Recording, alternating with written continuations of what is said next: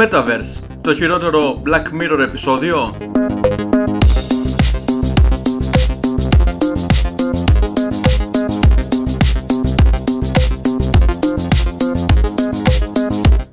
Πριν από λίγες μέρες, ο CEO του Facebook, Mark Zuckerberg, κατά τη διάρκεια μιας παρουσίασης κατά την ετήσια εκδήλωση Facebook Connect, ανακοίνωσε το rebranding της εταιρείας σε Meta.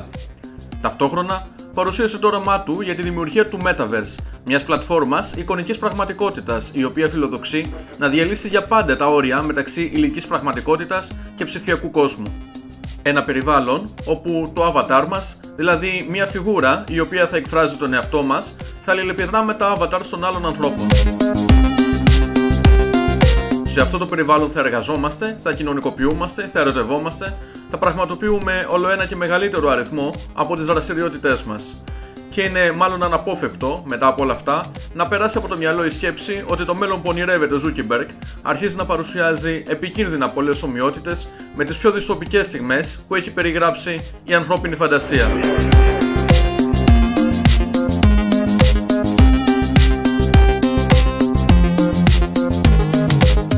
Από τον George Orwell μέχρι τον Stephen King και από τον Blade Runner μέχρι το Matrix Κάθε εποχή έχει το δικό της τρόπο για να φανταστεί τη δυστοπία, με βάση τα δικά της ιδιαίτερα ερεθίσματα και πολιτισμικά χαρακτηριστικά.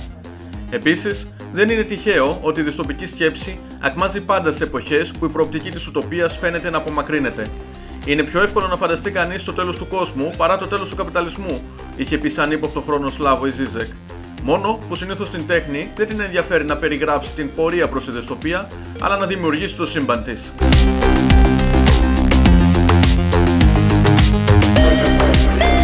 Η πρώτη σεκάνς του Μετρόπολης του 1929, του κλασικού εξπρεσιονιστικού αριστουργήματος του French Lang, μας εισάγει απευθείας στον κόσμο των μηχανών που συντηρούν την ομώνυμη πόλη, με τους εργάτες να περιμένουν πίσω από κάγκελα για να αλλάξουν βάρδια.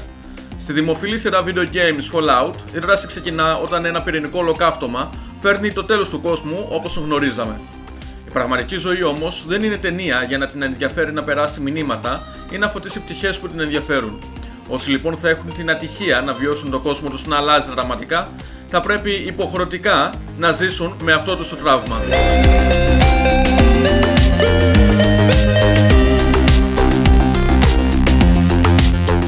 Πριν από έναν χρόνο κυκλοφόρησε στο Netflix ένα ντοκιμαντέρ, το Social Dilemma του 2020, το οποίο, αν και δεν μας είπε απαραίτητα κάτι το οποίο δεν ξέραμε ήδη για τον τρόπο που λειτουργούν τα social media, μας έδωσε την περίεργη αίσθηση να ακούσουμε αυτές τις άβολες αλήθειες από πρώην κορυφαία στελέχη των κολοσσών που τα δημιούργησαν. Όταν ήρθαν τα social media στη ζωή μας, έφεραν μαζί τους την υπόσχεση ότι πλέον οι άνθρωποι θα είναι πιο κοντά από οποιαδήποτε άλλη στιγμή στην ιστορία τους. Σήμερα, 15 χρόνια μετά περίπου, και ενώ έχουν γίνει αναπόσπαστο κομμάτι της καθημερινότητάς μας, είναι κοινός τόπος σε όλο τον κόσμο πως μόνος σκοπός τους είναι η παραγωγή κέρδους μέσα από τον ολοένα και πιο διευρυμένο χρόνο που αφιερώνουμε σε αυτά. Γι' αυτό και κάθε καινούριο χαρακτηριστικό που εισάγουν αποσκοπεί στο να βελτιστοποιήσει την εξάρτησή μας. Όπως τονίζει εύστοχα και το εν λόγω ντοκιμαντέρ, υπάρχουν μόνο δύο βιομηχανίες που αποκαλούν τους πελάτες τους ως χρήστες: τα παράνομα ναρκωτικά και το software. Το Metaverse έρχεται πλέον και συμβολικά να σημάνει ότι το πεδίο του πραγματικού έχει περάσει από τον υλικό κόσμο στον ψηφιακό. Η ίδια η ζωή μας θα είναι μια διαρκής προσωμείωση.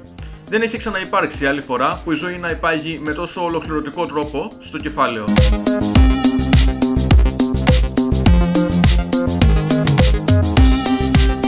Για να ξαναγυρίσουμε όμως η προηγούμενη συζήτηση για τη δυστοπία, τα ερωτήματα δεν μπορούν ποτέ να είναι τόσο απλά. Σε έναν κόσμο που μαστίζεται από τις συνεχόμενες κρίσεις του καπιταλισμού, πολέμους, πανδημίες και την κλιματική αλλαγή που δημιουργεί διαρκώς νέα δεδομένα, είμαστε πράγματι σίγουροι ότι ο παράδεισος είναι ένα μέρος στη γης.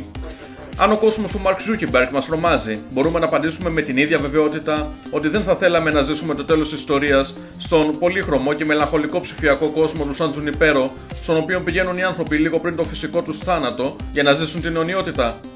Η αναφορά είναι προφανώς για το ομώνυμο επεισόδιο του Black Mirror, της σειρά που ταυτίστηκε περισσότερο από κάθε άλλη με τις συνέπειες της τεχνολογίας στις ζωές μας, το οποίο και τη χάρισε δύο βραβεία Emmy.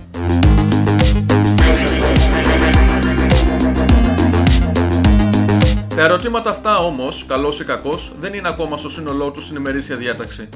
Γιατί προς το παρόν, ακόμα προέχει να αναμετρηθούμε με το πώς θα ζήσουμε διαφορετικά στον δικό μας υλικό κόσμο. Παρά το ότι δεν είναι παντέφανε, η δυσοπική σκέψη στη τελική ανάλυση εμπεριέχει μια βαθιά αισιοδοξία στον πυρήνα της. Ότι ο κόσμος ο οποίος περιγράφει δεν είναι απαραίτητα το προδιαγεγραμμένο μας μέλλον, αλλά μια δυνατότητα η οποία και μπορεί να αποφευθεί. Και εδώ αρχίζει η συζήτηση για την ουτοπία.